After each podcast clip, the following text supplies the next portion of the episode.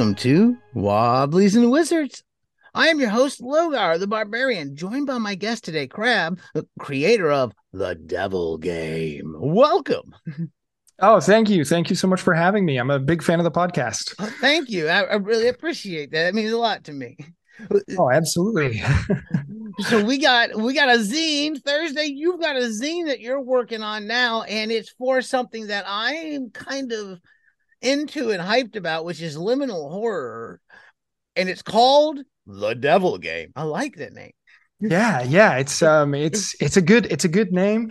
I love Liminal Horror. I became almost immediately obsessed with it. I ran one session and decided that was probably the game that I had to write for as soon as possible.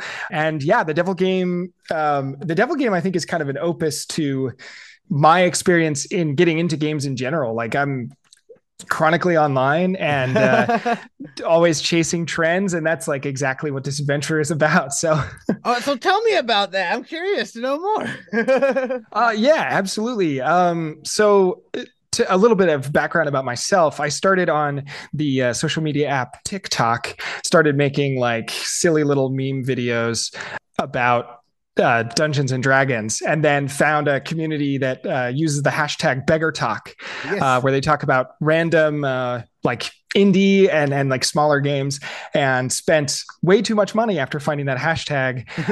And so obviously I spent a lot of time on TikTok, and one of the things that fascinates me is the way that trends spread, like, well, like almost like sickness, like it just infects everybody.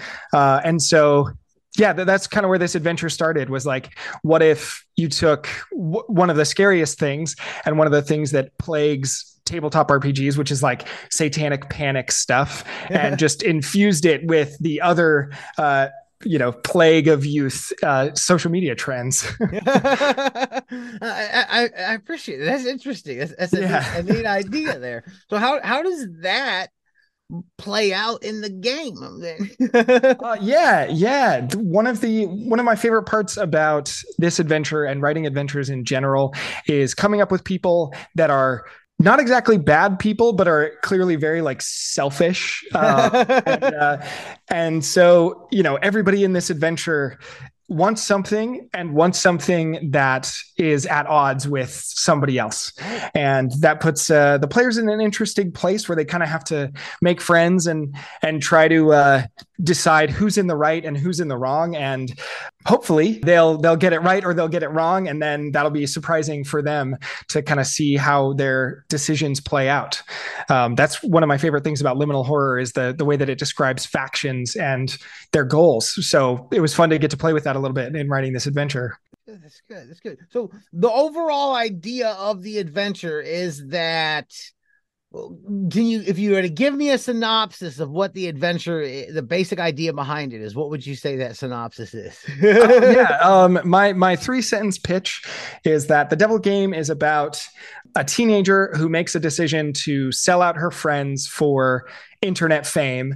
It just so happens that in doing so, she also lets in these like demonic entities, and then publicizes all of that through social media, and it becomes extremely popular. As this is all happening, there's a priest that's trying to like save her soul, and also selfishly trying to gain back his congregation, and a professor of occultist literature that is trying to further his study of the infernal, of the demonic. And players get to interact with all of these people and hopefully help them or hinder them in achieving their goals. Excellent. So this is your first zine you've been putting together, and I'm taking a look at what you have here. It's looking good so far. Can you tell me about what it was like? What was it that prompted you to put this together? Jump on doing a zine.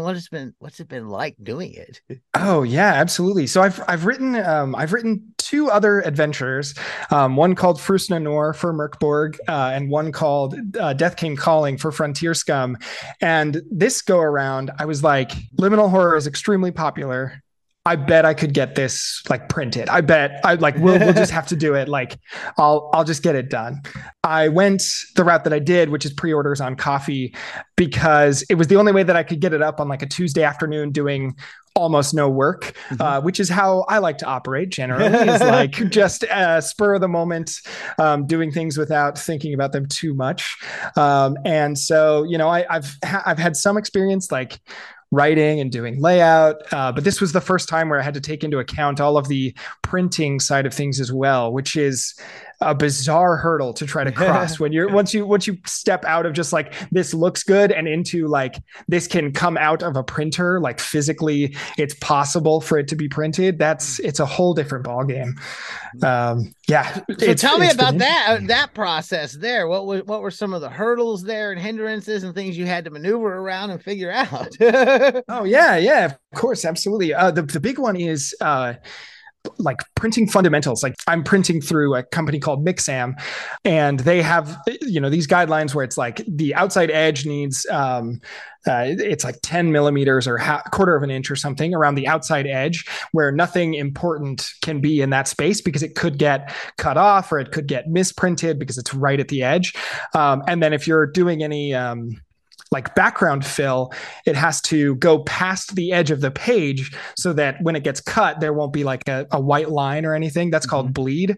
And then the other big one has been figuring out how it will look actually printed on paper, because, you know, digitally it's all, you could just see it, you know, when you just export a PDF, you can just open it and that's what it's going to look like for pretty much everybody.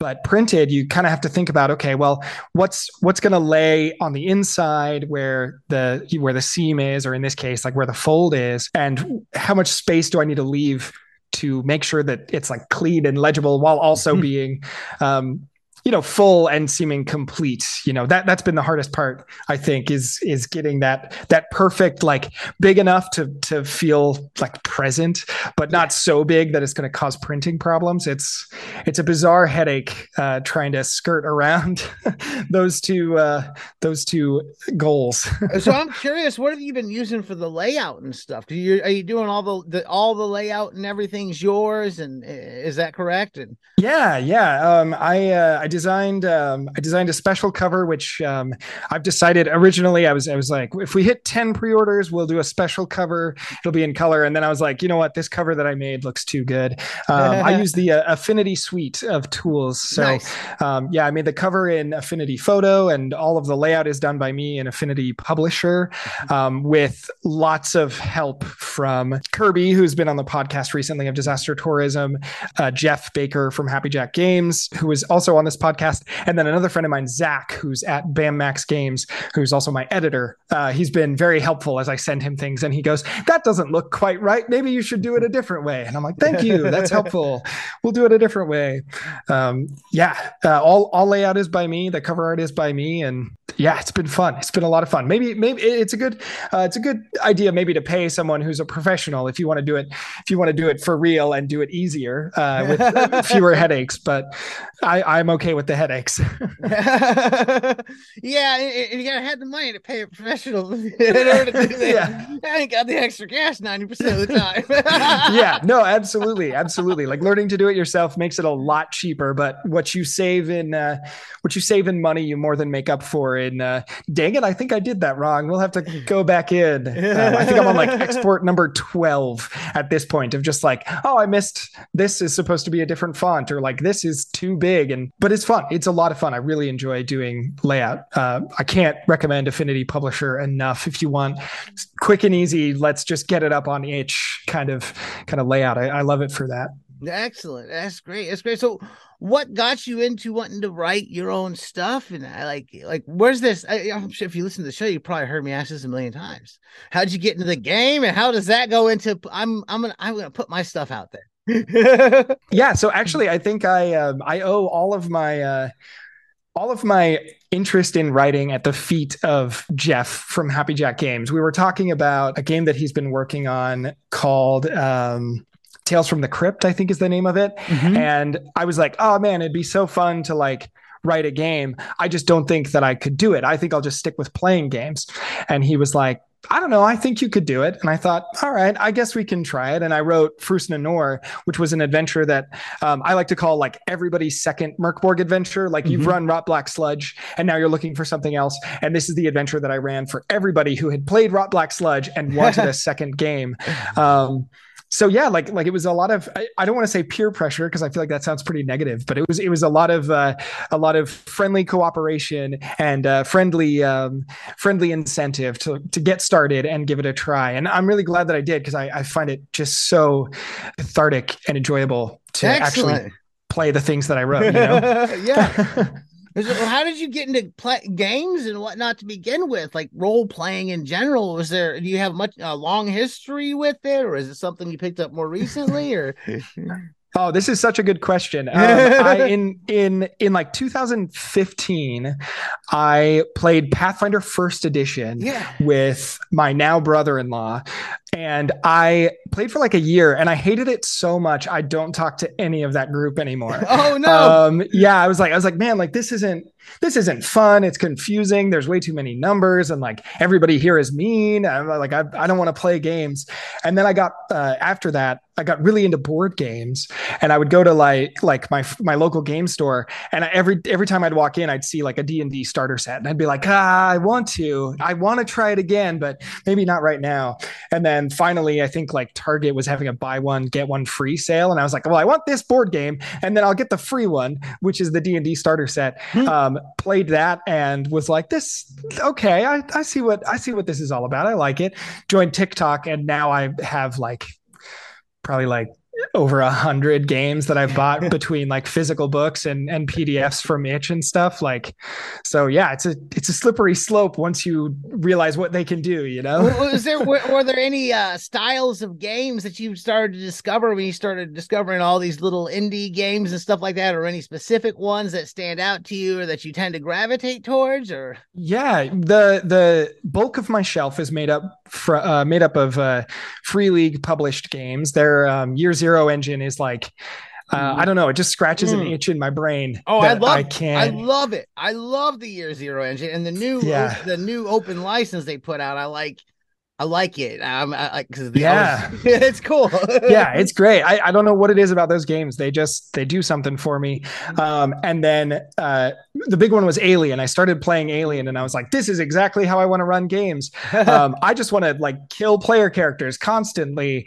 And then somebody was like, hey, if you like that, you should check out the OSR. And I was like, oh, okay, maybe. And now here I am. All of my writing and all of my friends are deep in the OSR. And in the NSR, the New School Revolution, which I dig because it takes a lot of influence from games that I can see the appeal of that I don't necessarily like. I'm not a huge fan of narrative games, but NSR games take all of that and then just like graft it onto an OSR structure, and that for whatever reason perfects it. In my opinion, I love it so much. I appreciate you. I like it, and I think that there's a lot of like super innovative stuff happening and coming out from folks. There's things that I could not even imagine. I'm playing these games for decades, and like that's where the new stuff comes from. All these like, little indie creators cranking out stuff, and then they come up with some kind of, oh wow, that's a cool idea, that's neat. That's where all the cool stuff comes from. I like it. Absolutely. Yeah, I'm a fan. No doubt. Now, you mentioned the Year Zero Engine. I want to talk about that for a second. I love it. I ran Forbidden Lands. I haven't had a chance to run Alien yet. But I did run Forbidden Lands and Vassine and a few others, and I love the system. I think it's a really good one. There are like two different variations out there now: the step system and then the regular dice pool system that Alien I think uses. And I'm hoping with the new, like, it's always had an open license. There hasn't been a glut of stuff put out for it, but some people have put out like little indie adventures and everything else like that, but I think there's a lot of potential there. Yeah, absolutely. And they added with that new license, they added a bunch of the chase mechanics and stuff from Blade Runner, which I think is their newest one up until their recent Kickstarter, which is a game that actually I think that was my first Year Zero Engine game. I kickstarted it, read the PDF while I was working, read the entire thing, and went, this is exactly the game that I won. And then I bought like 5 more Year Zero Engine games after that. Like most of my shelf is Year Zero at this point. I love Forbidden Lands. I'm actually running an open table Forbidden Lands game right now. Nice. And yeah, like it's so much fun. It takes away a lot of the pain points, I think, from that kind of traditional like dungeon crawly game. Yeah. It puts a lot of the minutia into much more like abstract elements, like the usage die for like torches and arrows and stuff, I think is just beautiful. It does a lot of really great stuff, which I love it so much. Oh yeah. Awesome stuff. I agree. It's great stuff. So anyhow, we're about on time. Could you tell the listeners where they can follow you, where they can pick up some of your stuff, and where they can check you and your work out? Yeah, absolutely. I am at Crab Dominion everywhere. crabdominion.itch.io is where I live for the most part. You can pre-order The Devil Game until April 30th at bit.ly/The Devil Game. And each of those words are capitalized. bit.ly/The Devil Game. That's a mouthful, but you can check me out there as well if you're interested. excellent. I want to thank you for coming on. It's been good getting a chance to talk. Absolutely. Thank you so much for having me. It's been such a pleasure. I'm a big fan. Thank you. I really appreciate it. That means a lot. If you've enjoyed what you've heard here, give us a positive review wherever you're listening. You can find us on Facebook. There's Wobblies and Wizards. Wobbliesandwizards.com is our blog. I'm on Twitter and TikTok at Logar Hale Crom. We're on Patreon, patreon.com/Wobblies and Wizards. And as always, keep those dice rolling.